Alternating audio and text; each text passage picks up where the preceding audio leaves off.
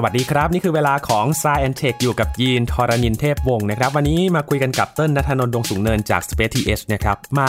เก็บตกควันหลงครับ สดๆ ร้อนๆ จากการประกาศรายชื่อทีมนักบินอวกาศ ในโครงการ Artemis 2 นะครับ ถือว่าจะเป็นมนุษย์ชุดแรกเลยนะครับ ในรอบกว่า 50 ปีที่จะได้ไปยนต์โฉนดวงจันทร์ใกล้ๆ กันอีกสักครั้งหนึ่งนะครับ มาดูว่า 4 คนนี้เป็นใครกันบ้าง และเขามีประวัติ น่าสนใจอย่างไร มาฟังกันใน Science Tech ตอนนี้ครับ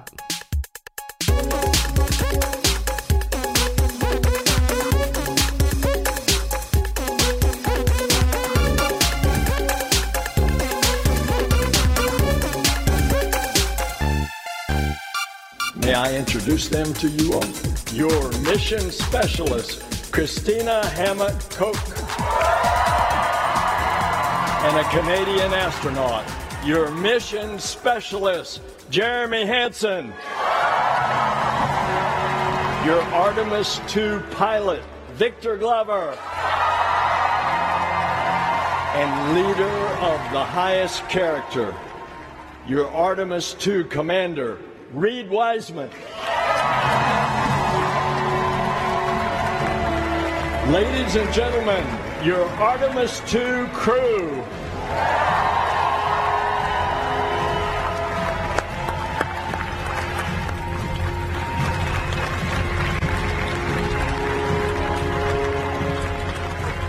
นี่เป็นบรรยากาศที่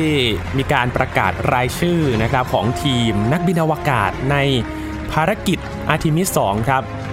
ที่ Johnson Space Center สหรัฐอเมริกานะครับ คืนวันที่ 3 เมษายน เวลาสีทุ่มตามเวลาในประเทศไทยนะครับ นี่คือ 4 คนชุดแรกนะครับที่จะไปดูดวงจันทร์แบบใกล้ ๆ แม้ว่าจะไม่ได้ ไปเหยียบพื้นผิวดวงจันทร์ก็ตาม แต่ก็ถือว่ามีความสำคัญมากๆเลยนะครับ เพราะว่าจะเป็นชุดที่บุกเบิก การไปสำรวจดวงจันทร์กันอีกครั้งหนึ่งในรอบกว่า 50 ปีเลยทีเดียว วันนี้อยู่กับเติ้ลนัทนนท์ดวงสูงเนินบรรณาธิการบริหารจาก Space TH แล้วครับ สวัสดีครับเติ้ลครับ สวัสดีครับพี่ยินเชื่อว่าเติ้ลก็ได้ติดตามเหมือนกันเนาะเมื่อคืนแน่นอนครับสดๆร้อนๆและ Space TH ก็เร็วมากๆ ใช่ ประกาศปุ๊บนี่มีคลิปมีคอนเทนต์เต็มเลย ครับผมสี่คนนี้นะครับเดี๋ยวเราจะมาเจาะลึกกันเนาะว่าอ่า มีใครบ้างและมีความสำคัญยังไง อยากจะถามเติ้ลก่อนว่า เขาได้รู้ล่วงหน้าไหมสี่คนเนี้ยว่าจะเป็นชื่อเขา จริง ๆ แล้วเนี่ยต้องรู้ล่วงหน้า เพราะว่า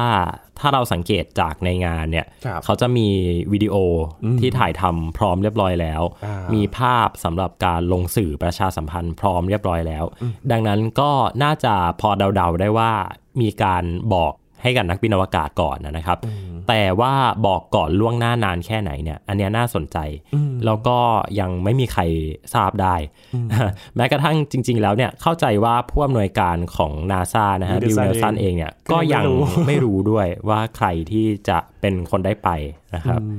เพราะว่าเราคุยกันคราวก่อนเนาะว่าจะมีการประกาศรายชื่อเนี่ยที่ครับเราบอกว่าที่ Johnson Space Center เนี่ยเขาคัดกันแม้แต่ Bill Nelson ก็ยังไม่รู้เลยว่าเป็นใครบ้างเนาะ ใช่ครับ ต้องบอกว่าคนที่รับหน้าที่ในการคัดเลือกเนี่ยจะเป็นทีมของฝั่ง Johnson Space Center นะที่ดูแลในเรื่องของ Flight Operation ครับนะครับซึ่งคนที่เป็นผู้อำนวยการฝ่าย Flight Operation เนี่ยหรือว่าเป็นคนที่มีอำนาจสูงสุดในการคัดเนี่ยก็คือคุณ Norman Knight นะครับคุณ Norman Knight เนี่ยเป็น Flight Operation Director อยู่ที่ Johnson Space Center นะครับแล้วก็ในงานเปิดตัวรายชื่อนักบินอวกาศ เมื่อค่ำคืนที่ผ่านมาเนี่ยก็ปรากฏตัวในงานด้วย แล้วก็เป็นคนที่ออกมาดำเนินรายการนะคู่กับคุณ Vanessa Wyche ซึ่งเป็นผู้อำนวยการของ Johnson Space Center ครับอืมภาพในงานเนี่ยที่เติ้ลก็โพสต์ในโซเชียลเนาะมันมีภาพที่น่าทึ่งก็คือว่า3คนที่เป็นหัวเรือหลักในการประกาศเมื่อวานเนี่ยก็คือนักบินอวกาศเหมือนกัน ใช่ครับ เพราะว่าคุณ Bill Nelson เนี่ยนะหรือว่า Senator Nelson เนี่ยก็เป็นนักบินอวกาศเก่านะฮะเป็นนักบินอวกาศรุ่นกระสวยอวกาศ นะครับแล้วก็คุณพาเมลิน่าเมรอยเนี่ยที่เป็นรองผู้อำนวยการนาซาคนใหม่เนี่ยก็เป็นอดีตนักบินอวกาศนะครับรวมถึงคุณโรเบิร์ตคาบาน่าเนี่ยที่เป็นรองผู้อำนวยการฝ่ายดูแลกิจการของนาซาระหว่างความร่วมมือระหว่างประเทศเนี่ยก็เป็นนักบินอวกาศเหมือนกัน ดังนั้น 3 ผู้บริหารของนาซาเนี่ยเป็นนักบินอวกาศเก่าหมดเลย แล้วไฮไลท์เมื่อวานที่น่าสนใจไม่แพ้กันก็คือ มันเป็นเหมือนกับงาน รวมญาติอะรวมรุ่นของนักบินอวกาศนะฮะคือตอนที่ประกาศเนี่ยในช่วงแรกของรายการเลยเนี่ย เราจะเห็นนักบินอวกาศเนาะเดินออกมาจากฉากหลังนะฮะโอ้เต็มหลายสิบเลยคนเลย เยอะมาก แล้วห้องที่ใช้ในการแถลงข่าวเนี่ย ก็จะเต็มไปด้วยคนใส่เสื้อสีฟ้าๆนั่งอยู่เต็มไปหมดเลยนะครับ ซึ่งหนึ่งในนั้นก็คือมี 3 ผู้บริหารนาซารวมถึงบิลเนลสันด้วยคือบรรยากาศที่พี่ถามว่าเขารู้เรื่องหน้าหรือเปล่า เพราะว่าการประกาศอะ คือมีทีมเขายืนอยู่ตรงนั้นเนาะมันเป็นแถว แล้วพี่นึกถึงการประกวดนางงามที่ยืนแล้วรอประกาศผลอะเฮ้ยก็เลยว่าเอ้ยเขารู้ล่วงหน้ากันหรือเปล่าแล้วมันดูตื่นเต้นเหมือนกันนะถึงแม้ว่าจะรู้เรื่องหน้าแต่ว่าพอช่วงเวลาประกาศนั้นมันมันดูแบบดูขลังอะใช่ใช่แล้วก็ค่อยเดินขึ้นมาแต่ละคนเนาะแล้วก็คนที่ประกาศรายชื่อก็เป็นผู้อำนวยการนาซาบิลเนลสันด้วยตัวเองด้วยครับจากเสียงที่เราได้ยินกันต้นรายการเนาะก็คือเสียงของบิลเนลสันนะครับ ทีนี้มาเจาะลึกกันบ้างครับเติ้ลสี่คนเนาะ ที่เรารู้ล่วงหน้ากันก่อนหน้านี้จะบอกว่าอเมริกันเนี่ยสามคนแล้วก็แคนาดาอีกหนึ่งคน เราไล่ตั้งแต่ชื่อแรกที่เราประกาศเลยนะครับเติ้ล ชื่อแรกที่ประกาศมาเนี่ยก็คือคุณคริสติน่าโคชนะครับครับคุณคริสติน่าเนี่ยได้รับตำแหน่งเป็น mission specialist นะครับก็คือทำหน้าที่รับดูแลการทดลองต่างๆ ในภารกิจรวมถึงดูแลความเรียบร้อยในตัวยาน แล้วก็ระบบด้านวิศวกรรมต่างๆ บนตัวยานครับคุณคนนี้เนี่ยบอกได้เลยว่าเป็นผู้หญิงคนแรก ที่จะได้เดินทางไปดวงจันทร์นะฮะแม้ว่าจะเป็นเพียงแค่การโคจรเองก็ตามเนี่ย แต่ถ้าเราไปดูในยุคของอพอลโลเนี่ย จะสังเกตว่านักบินอวกาศทุกคนที่เคยเดินทางไปดวงจันทร์เนี่ย จะเป็นผู้ชายหมดเลยนะครับ ดังนั้นคุณคริสติน่าเนี่ยก็จะเป็นผู้หญิงคนแรกที่เข้าสู่วงโคจรของดวงจันทร์ด้วย ครับ ก่อนหน้านี้เนี่ยเธอเคยผ่านภารกิจอะไรมาบ้างเติ้ลคุณคริสติน่าเนี่ยเรียกได้ว่าเป็นนักบินอวกาศที่มีประสบการณ์มากที่สุดในบรรดารายชื่อที่ประกาศมาทั้งหมดเลยนะฮะคือเธอเนี่ยเคยเป็นเอ่อนักบินอวกาศที่เดินทางขึ้นไปบนอวกาศถึง 2 ภารกิจด้วยกันนะก็คือ Soyuz MS-12 แล้วก็ MS-13 นะครับรวมระยะเวลาที่อยู่ในอวกาศเนี่ยนานมากกว่า 328 วันโอ้จาก 2 เที่ยวบิน แล้วก็มีประวัติการทำ EVA หรือว่าการออกไปทำ Spacewalk ปฏิบัติภารกิจนอกตัวสถานีเนี่ย กินระยะเวลามากกว่า 6 ครั้ง รวมเป็นเวลา 42 ชั่วโมงอืมดังนั้นประสบการณ์เยอะมากครับนะครับแล้วก็คุณคริสติน่าเนี่ย ถ้าจำกันได้เมื่อช่วงประมาณ 2 ปีที่ผ่านมา จะมีข่าวว่าเธอเป็นหนึ่งใน 2 นักบินอวกาศหญิงที่ออกไปปฏิบัติภารกิจการทำ Spacewalk โดยที่ ผู้ที่ร่วมปฏิบัติภารกิจเนี่ยเป็นผู้หญิงล้วนด้วยนะครับ ก็นับว่าเป็นบุคคลในประวัติศาสตร์ที่สำคัญคนหนึ่งในนาซาที่เป็นนักบินอวกาศยุคใหม่เลยก็ว่าได้นะครับครับนอกจากนี้เธอก็ยังเป็นบุคคลทรงอิทธิพลประจำปี 2020 ของนิตยสารไทม์ด้วยโอ้ประวัติไม่ธรรมดาครับคนนี้อ๋ออืมถือว่าจารึกไว้เลยว่าเป็นผู้หญิงคนแรกเนาะที่จะไปใกล้ดวงจันทร์ที่สุดเลยตั้งใช่แต่ครับ เดินทางไปสำรวจดวงจันทร์มานะครับ ทีนี้คนที่สองอันเนี้ยเนี่ยเป็นชาวแคนาดาแล้วเนาะใช่ครับ คนนี้เนี่ยเรียกได้ว่ามีความน่าสนใจมาก พอบอกว่านักบินอวกาศแคนาดาเนี่ยนะฮะคนที่โด่งดังมากที่สุดที่เราจะนึกชื่อได้เนี่ยก็คือคุณคริสแฮตฟิลด์ครับอ่าคนเนี้ยโด่งดังมากนะจากการทำ MV เพลง Space Oddity ในอวกาศอ่าแล้วก็การเป็นเซเลบริตี้นะฮะเรียกได้ว่าเป็นยูทูบเบอร์คนแรกในอวกาศเลยก็ว่าได้นะแต่ว่า คุณคริสแฮตฟิลด์เนี่ยแกเกษียณไปตั้งแต่ช่วงปี 2018 ที่ผ่านมาแล้วนะครับ ดังนั้นนักบินอวกาศแคนาดาเนี่ยตอนเนี้ยก็จะเหลือที่ผ่านการ selection เนี่ยอยู่ประมาณ 10 กว่าคนนะครับ รอบางคนก็รอที่จะขึ้นไปภารกิจในสถานีอวกาศนานาชาติ บางคนก็รอทำภารกิจอาร์เตมิสหลังจากนี้นะครับ แต่ครับว่าชาวแคนาดาคนแรกที่จะได้เข้ามาร่วมกับภารกิจ อาร์เตมิส2เนี่ยของนาซาเนี่ยก็คือคุณเจอร์มี่แฮนเซนนะครับคุณเจอร์มี่แฮนเซนเนี่ยคนเนี้ยที่บอกว่าน่าสนใจเพราะว่าเขาไม่เคยเดินทางไปอวกาศมาก่อนด้วย เป็นคนเดียวใน 4 คนนะฮะที่ไม่มีประวัติการเดินทางท่องอวกาศ แต่ประวัติของเขาเนี่ยไม่ใช่ว่าไม่น่าสนใจครับคุณเจอร์มี่เนี่ยนะฮะเขาเป็นนักบินรบเครื่องบิน F18 ของกองทัพอากาศแคนาดาโอ้นะครับแล้วก็มีประสบการณ์การบินเนี่ย หลักพันชั่วโมงเหมือนกันนะครับ ทางหน่วยงานด้านอวกาศของแคนาดาเนี่ย Canadian Space Agency เนี่ยเข้าใจว่าเลือกคุณเจอร์มี่มาเนี่ย เพราะว่าเป็นนักบินอวกาศที่เป็นตัวแทนของคนรุ่นใหม่จริงๆอะคือไม่เคยเดินทางขึ้นไปบนอวกาศมาก่อน แล้วก็เชื่อว่าภารกิจของเขาเนี่ยน่าจะสร้างแรงบันดาลใจให้กับเด็กๆ แล้วก็ประชาชนชาวแคนาดามาก ๆเลย อืมออกไปอวกาศครั้งแรกทีนี่คือไปดวงจันทร์ไปดวงจันทร์เลเลยย โอ้ไม่ธรรมดต้องบอกว่าประวัติของเขาเนี่ยรอคอยการเดินทางขึ้นสู่อวกาศมานานนับ 10 ปีนะฮะเพราะคุณเจอร์มี่เนี่ยผ่านการคัดเลือกเข้ามาเป็นนักบินอวกาศครั้งแรกเนี่ยตั้งแต่ปี 2009อืมยุคนั้นกระสวยอวกาศยังบินอยู่นะฮะเออแปลว่าเขาถูกนำมาเป็นนักบินอวกาศเนี่ยนำมาบรรจุเนี่ยตั้งแต่ปี 2009 ผ่านยุคของกระสวยอวกาศ ผ่านยุคที่สหรัฐอเมริกา ไม่มียานอวกาศเป็นของตัวเอง และต้องไปใช้บริการจากฝั่งรัสเซีย ผ่านมายุคที่สหรัฐอเมริกาสามารถที่จะส่งยานขึ้นไปได้เองด้วยยานดราก้อนของ SpaceX แล้วก็มาจนถึงยุคของยาน Orion ที่จะใช้ในการทำภารกิจ Artemis เขาเป็นบุคคลที่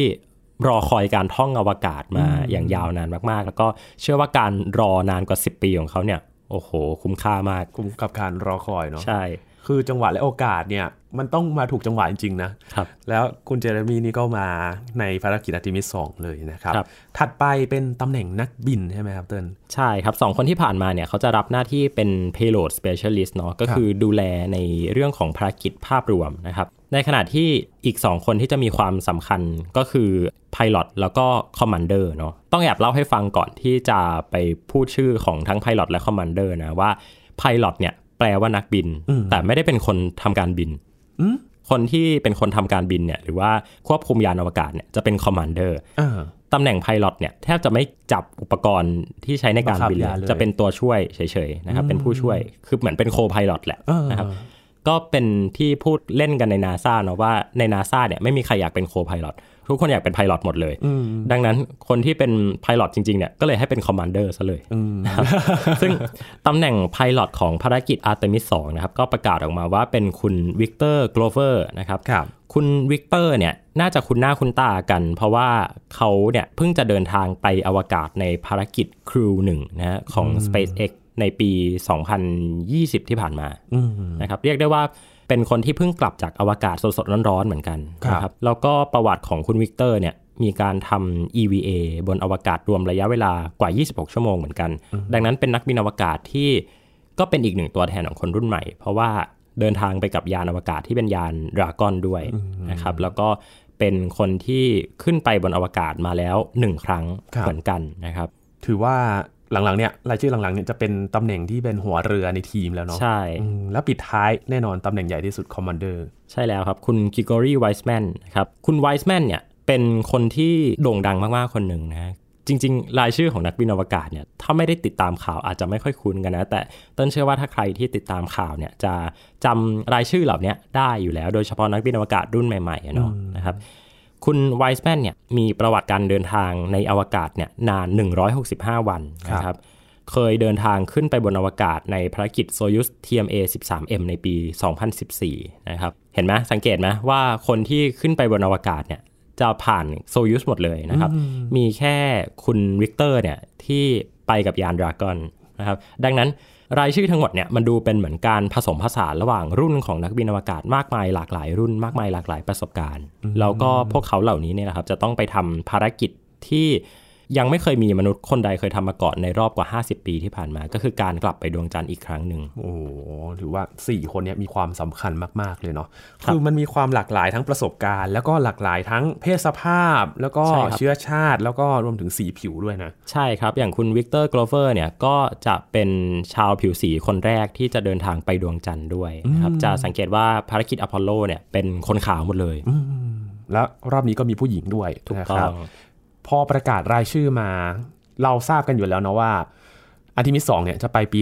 2024ครับประกาศรายชื่อมาก่อน และหลังจากนี้เนี่ยก็คือการเตรียมความพร้อมแล้ว ใช่ครับ ต้องทำอะไรหลังจากนี้บ้างครับเติ้ลสิ่งที่น่าจับตามองก็คือข้อมูลที่เราจะได้จาก Artemis 1นะครับ ซึ่งตอนนี้เนี่ย Artemis 1ให้ข้อมูลเราออกมามากมายเลย ทาง NASA เนี่ยก็มีทีมที่คอยศึกษาอยู่ แล้วก็ เอาข้อมูลที่ได้เนะฮะไปใช้ในการออกแบบภารกิจ Artemis ครับ2ซึ่งจริง ๆ แล้วเขาก็ได้มีการออกแบบมาคร่าวๆแล้วนะครับ ว่า Artemis 2จะไปทำอะไรบ้าง หลักๆก็คือการเดินทางไปยังดวงจันทร์ในลักษณะของ free return trajectory นะครับ free return trajectory เนี่ยเป็นวงโคจรในลักษณะที่หลังจากที่ตัวยานเนี่ยมันถูกเหวี่ยงออกจากแรงโน้มถ่วงของโลกที่ทำให้โคจรรอบโลกเนี่ยมันจะเข้าสู่วงโคจรของดวงจันทร์ แล้วมันจะไปอ้อมด้านหลังของดวงจันทร์นะครับ ผ่านจุดที่เขาเรียกว่าเป็นด้านมืดของดวงจันทร์นะครับ หรือว่าด้านไกลของดวงจันทร์ ผ่านและวกกลับมานะครับ มีการปรับเครื่องยนต์เล็กน้อย ตัวจรวดเนี่ยหรือว่าตัวยานอวกาศก็จะวกกลับมาบนโลก โดยที่ไม่จำเป็นจะต้องใช้เชื้อเพลิง เพิ่มเติมในการ burn orbit หรือว่าในการจุดเชื้อเพลิง เพื่อเร่งความเร็วในวงโคจร ซึ่งวงโคจรในลักษณะนี้เนี่ยเขาจะออกแบบมาสำหรับการใช้ในภารกิจที่เป็นการทดสอบ เพราะว่า หากเกิดข้อผิดพลาดขึ้น หากเกิดปัญหาขึ้นเครื่องยนต์จุดไม่ติด หรือว่าเชื้อเพลิงดันหมดขึ้นมากลางทางโดยที่ไม่คาดหมายเนี่ยตัวยานจะสามารถกลับสู่โลกได้เองอย่างปลอดภัยนะครับ ตัวอย่างของการทำ free return trajectory โดยมนุษย์เนี่ยในประวัติศาสตร์ของโลกของเราเนี่ยมีเพียงแค่ครั้งเดียวก็คือในภารกิจอพอลโล 13 อ๋อ ที่มันมีถูกต้อง SOS เกิดขึ้น ใช่ครับ เขาก็เลยปรับเอาตัวยานอพอลโลเนี่ยให้บินในลักษณะของ free return trajectory นะครับในภารกิจการทดสอบของ Artemis แล้วก็ของ Apollo เนี่ยก่อนหน้าเนี้นะฮะจะเป็นการบินในลักษณะที่เข้าสู่วงโคจรของดวงจันทร์ คือไปโคจรรอบดวงจันทร์ก่อนแล้วค่อยจุดจรวดออกมานะคครัรับบอพอลโล 8 แล้วก็อพอลโล 10 เนี่ยนะครับ ลักษณะการเดินทางของเขาเนี่ยจะเป็นการโคจรรอบดวงจันทร์หมดเลย จะไม่ได้ใช้เป็น free return trajectory ดังนั้นการทดสอบของภารกิจอัตมิส2เนี่ยนับว่าจะเป็นภารกิจ free return trajectory ครั้งแรกที่ตั้งใจจงใจที่จะไปบินนะครับ ดังนั้น นักบินอวกาศเนี่ยเขาก็ต้องหนึ่งเลยคือเขาต้องเรียนรู้วงโคจรที่เขาจะเข้าไปครับแล้วก็ดูว่าหากเกิดปัญหาขึ้นกับตัวยานอวกาศ หรือกับระบบต่างๆเนี่ยเขาจะแก้ไขปัญหาอย่างไร กับอีกอย่างหนึ่งก็คือ เขาจะต้องฝึกซ้อมการทำการทดลองบนวงโคจร ยานอัตมิสเนี่ยนะฮะที่จะใช้เนี่ยมันคือยาน Orion เนาะครับยาน Orion มีประวัติการบินเพียงแค่ 2 ครั้งเท่านั้นเองในประวัติศาสตร์ ครั้งแรกในปี 2014 ครั้งที่ 2 คือใน ปีที่ผ่านมาที่เป็นภารกิจอาร์ตมิส1และอันเนี้ยจะเป็นการบินครั้งที่ 3 ของยาน ดังนั้นยานอวกาศเนี่ยต้องผ่านการทดสอบอีกหลายอย่างมาก เพื่อที่จะมั่นใจได้ว่าจะสามารถพานักบินอวกาศไปยังดวงจันทร์ได้อย่างปลอดภัย ดังนั้นเขาจะออกแบบภารกิจเอาไว้เลยว่า ในช่วงแรกเนี่ยที่ตัวยานมันพุ่งทะยานขึ้นไปโคจรรอบโลกเนี่ยเราจะยังไม่บังคับให้มันไปดวงจันทร์ แต่เขาจะวางให้มันอยู่ในวงโคจรในลักษณะที่เรียกว่า High Earth Orbit ก่อนนะครับ เพื่อที่จะให้นักบินอวกาศเนี่ย โคจรรอบโลกก่อน แล้วก็ทดสอบว่าอุปกรณ์ทุกอย่างเนี่ยมันเตรียมพร้อมสำหรับการเดินทางจริง ๆ ค่อยจุดจรวดนะครับ แล้วก็เดินทางไปยังดวงจันทร์ในที่สุด อีกอย่างหนึ่งที่นักบินอวกาศจะต้องเรียนรู้เนี่ยนะก็คือการควบคุมยานโอไรออน ถามว่าทำไมถึงสำคัญ ยานโอไรออนเนี่ยไม่เคยมีมนุษย์คนใดเนี่ย ควบบินคุมมาก่อนมันในนะครับอวกาศมาก่อนถูกต้องนะครับ เพราะว่าภารกิจที่ผ่านมาเนี่ยเป็นออโต้พายโหมดเลยถามว่าทำไมนักบินอวกาศยังต้องควบคุมยานอวกาศได้อยู่ ยังต้องทำสิ่งที่เรียกว่าการ maneuvering นะครับ pitch yaw roll ขึ้นซ้ายขวาอะไรก็ว่าไปเนี่ย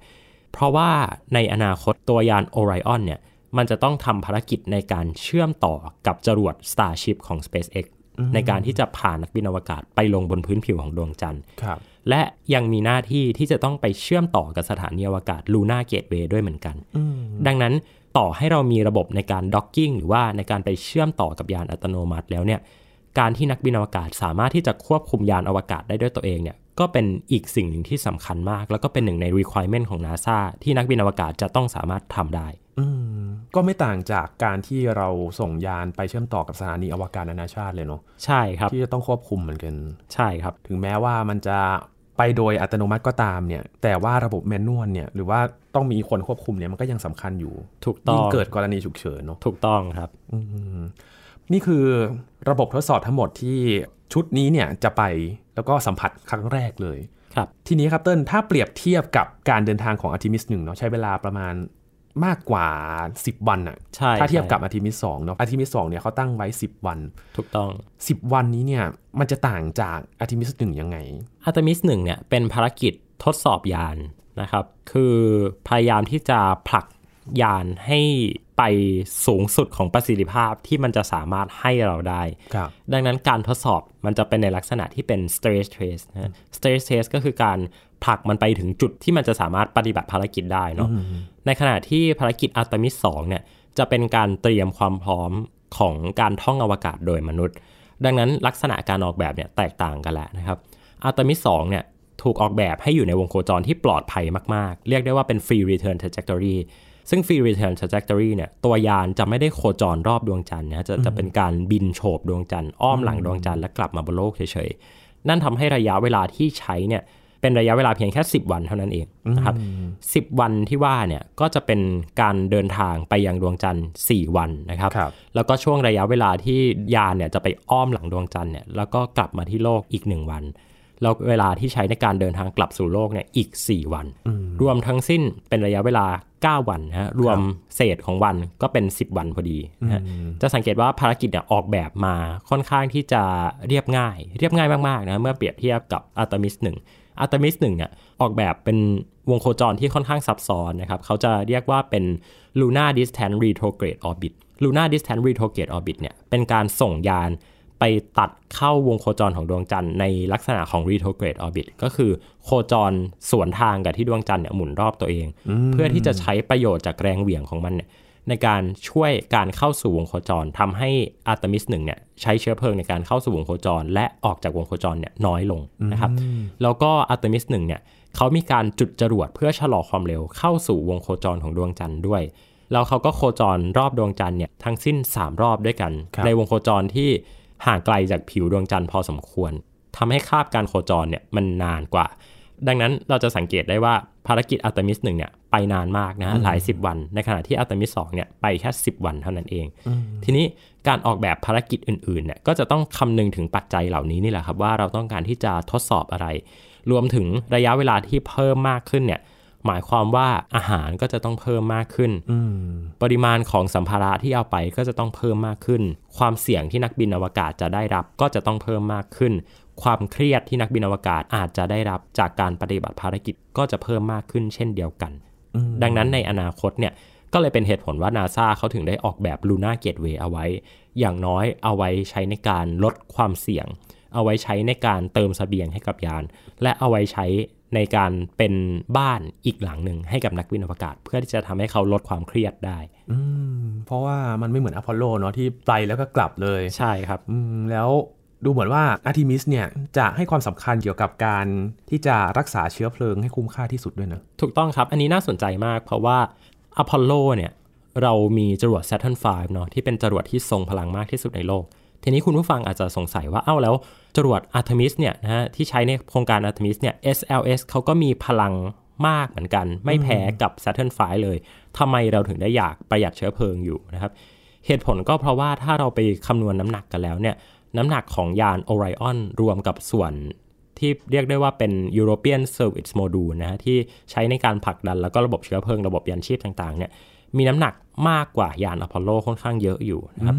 แล้วก็จำนวนของ payload ที่เราต้องการที่จะนำไปบนดวงจันทร์เนี่ยก็เยอะขึ้นด้วย เพราะอย่างที่พี่ยีนบอกไป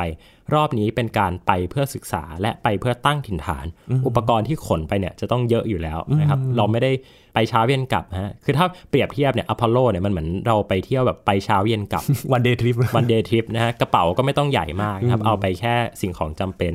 แต่อาร์ตมิสเนี่ยเหมือนกับเราไปค้างคืน เราก็ต้องเอากระเป๋าใบใหญ่ขึ้น อาจจะต้องมีสัมภาระเยอะขึ้น อุปกรณ์อาบน้องอาบน้ำอะไรก็จะต้องมีนะฮะเปรียบเทียบอย่างนี้ดีกว่าเออมีตรงมีเต็นท์ด้วยนะใช่เราไปกางพักแรมเออเพราะว่า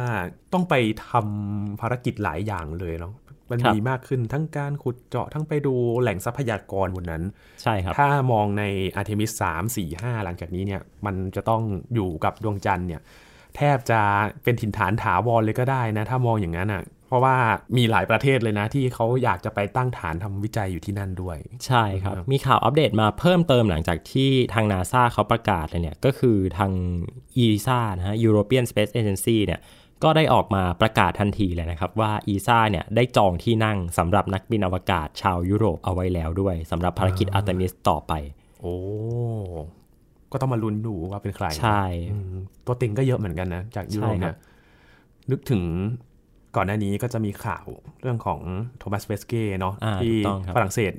ไปเยือนนาซาเลยใช่เหมือนครับไปขายว่าเออเนี่ย Thomas Pesquet นะ แล้วก็มีนักบินอวกาศหญิงอิตาลีอ่าเออใช่ครับเออคุณส m มนตาเนาะใช่ทั้งสอง Samantha คนเนี่ยเรียกได้ว่าเป็นซูเปอร์สตาร์ของฝั่งยุโรปเลยนะ ทั้งคุณเปสเก้แล้วก็คุณส m มนตาอืมจะดูว่าที่นั่งที่แรกของยุโรปเนี่ยจะเป็นใครเหมือนกันใช่นะครับ ทีนี้สี่คนแรกเนี่ย มันจะถูกจารึก ไว้ในประวัติศาสตร์อวกาศ โดยเฉพาะการสำรวจดวงจันทร์ยังไงบ้างครับเติ้ลอย่างแรกเลยก็คือเป็นความพยายามของมนุษย์ในการกลับไปดวงจันทร์อีกครั้งหนึ่งภายใต้ความร่วมมือนานาชาติ ในยุคหลังสงครามเย็นเนาะที่บอกว่ายุคหลังสงครามเย็นเนี่ยเพราะว่าการสิ้นสุดของสงครามเย็นเนี่ยนักประวัติศาสตร์หลายคนเนี่ยมองว่ามันเป็นการเริ่มต้นสู่ยุคใหม่เลยก็ว่าได้เนาะ เพราะว่าสงครามโลกครั้งที่2เนี่ยเป็นจุดที่เหมือนกับโลกแตกเป็นเสียงๆนะฮะเกิดการ polarization เกิดการแบ่งขั้วกันยิ่งใหญ่ครับในขณะที่พอมาในยุคสงครามเย็นเนี่ย ภาพที่สะท้อนออกมา ก็อาจจะไม่ได้ต่างจากในยุคสงครามเท่าไหร่เพียงแต่ว่าเปลี่ยนจากการต่อสู้ด้วยยุทโธปกรณ์ต่างๆเนี่ยเป็นการต่อสู้ด้วยแนวคิดทางการเมืองเนาะแล้วก็ข้ามมาจนถึงยุคที่กำแพงเบอร์ลินล่มสลายเนาะจุดสิ้นสุดของสงครามเย็น มาจนถึงปัจจุบันที่ถามว่าความขัดแย้งการแบ่งขั้วยังมีอยู่ไหม ก็ยังมีอยู่ แต่จะเป็นลักษณะของการคว่ำบาตรทางเศรษฐกิจเหมือนกับกรณีของรัสเซียนะครับครับแล้วก็กรณีของการแบ่งขั้วฝั่งจีนฝั่งสหรัฐเนี่ยดังนั้น ตัวต้นเองเนี่ยมองว่าเป็นมันคือยุคใหม่ของการสำรวจอวกาศนะครับ ที่เราไม่ได้แค่ไปสำรวจแล้วกลับมาอีกแล้ว แต่ว่าเราตั้งใจที่จะไปอยู่บนนั้น ดังนั้น 4 คนเนี้ยจะถูกจารึกเอาไว้ว่าเขาเป็นนักบินอวกาศกลุ่มแรกที่เริ่มต้นการเดินทางกลับไปสู่ดวงจันทร์อีกครั้งหนึ่ง เพื่อที่จะไปอยู่อาศัยนะครับแล้วก็ปฏิบัติภารกิจที่จะเป็นรากฐานในการสำรวจอวกาศในอนาคตนะครับแล้วก็อย่าลืมว่า ชาวอเมริกันเนี่ยมีภาพจำกับดวงจันทร์เนาะการไปสำรวจดวงจันทร์มาอย่างยาวนาน แต่รอบนี้จะไม่ใช่แล้วนะครับครับ เพราะว่าคุณเจอร์มี่เนี่ยก็เป็นชาวแคนาดานะฮะคนแรกและเป็นบุคคลคนแรกที่ไม่ได้มีสัญชาติอเมริกันและเดินทางไปยังดวงจันทร์นะครับ รวมถึงคุณวิกเตอร์เนี่ยที่ก็จะเป็นชายผิวสีคนแรกนะที่เดินทางไปยังดวงจันทร์ด้วย นะครับ แล้วก็อีกคนหนึ่งที่สำคัญไม่แพ้กันก็คือคุณคริสติน่าเนาะผู้หญิงคนแรกที่จะได้บินโฉบวงโคจรของดวงจันทร์ครับเรียกได้ว่าเป็นการบันทึกประวัติศาสตร์ที่เป็นการเปิดฉากโครงการอัตมิสที่น่าตื่นเต้นมาก ๆ แล้วหลังจากเนี้ยครับพี่ยินเราจะได้เห็นสถิติได้เห็นประวัติศาสตร์ใหม่ ๆ นะครับ ถูกจารึกไปอีกนะครับ คนญี่ปุ่นคนแรก ชาวยุโรปคนแรกครับคนเอเชียนคนแรก อีกมากมายหลากหลายเชื้อชาติมากมายหลากหลายเรื่องราวนะครับ ซึ่งสุดท้ายแล้วเนี่ยนาซาก็ได้พูดเองนะครับว่าเหตุผลที่มันมีความหลากหลายแบบนี้เนี่ยมันไม่ใช่เพราะว่าทำขึ้นมาเพื่อเป็นการ PR เป็นหสัรือญว่าลักษณ์อะไรเฉยๆเป็นสัญลักษณ์ไม่ใช่นะ แต่ว่าบุคคลเหล่านี้เนี่ยเป็นบุคคลที่มีประสบการณ์ แล้วก็เก่งแล้วก็สมควรที่จะได้รับการแต่งตั้งนะได้รับการมอบหมายภารกิจที่สำคัญของมนุษยชาติในการไปเยือนดวงจันทร์อืมนึกถึงบุคคลเหล่านี้นะเต้น เหมือนเป็นตัวแทนประเทศของเขา สมมติว่าใช่ครับญี่ปุ่นหรือว่าแคนาดาเอง มีคนหนึ่งได้ไปแล้ว แน่นอนว่ามันคงไม่ใช่มีแค่คนญี่ปุ่น หรือว่าชาวแคนาดาคนเดียวหรอกที่ต้องไป มันจะต้องส่งต่อความรู้หรือว่าแชร์ประสบการณ์ให้คนในประเทศนั้นๆเนี่ยได้ไปต่อมันก็จะเพิ่มความหลากหลายกระจายเป็นวงกว้างมากขึ้น ทีนี้ตำราเรียนเนี่ยเราก็จะไม่ได้จำแต่ชื่อของคุณนิวอัมสตรองอีกต่อไปแล้ว แต่ว่าแต่ละประเทศเนี่ยก็จะมีฮีโร่ของตัวเองอืมพี่นึกภาพแบบนี้เลยนะสี่คนเนี้ยเหมือนเป็นคนที่ม้วนพรมแดงอะ ปูไปก่อนอ่าใช่ไปถึงดวงจันทร์ก่อนแล้วหลังจากนี้เนี่ยอาร์เทมิสสามสี่ห้าเนี่ยก็จะครับเริ่มต้นอย่างเป็นทางการแล้วนะครับใช่ครับ รอกันครับว่าการทำงานของ 4 คนนี้จะเป็นยังไงบ้าง น่าจะมีอัปเดตกันเรื่อยๆเนาะก่อนที่จะไปเริ่มภารกิจกันจริง ๆ ในปี 2024 นะครับ วันนี้ขอบคุณเติ้ลมาก ๆ เลยค่ะ ขอบคุณครับ นี่คือ Sci and Tech นะครับผู้ฟังติดตามรายการของเรากันได้ที่ www.thaipbspodcast.com ครับรวมถึงพอดแคสต์ช่องทางต่างๆ ที่คุณกำลังรับฟังเราอยู่ครับอัปเดตเรื่องวิทยาศาสตร์เทคโนโลยี และนวัตกรรมกับเราได้ที่นี่ทุกที่ทุกเวลากับไทย PBS Podcast นะครับช่วงนี้ยีนทรณินเทพวงศ์พร้อมกับเติ้ลนัทนนท์ดวงสูงเนินจาก Space FATH ลาไปก่อนครับ สวัสดีครับ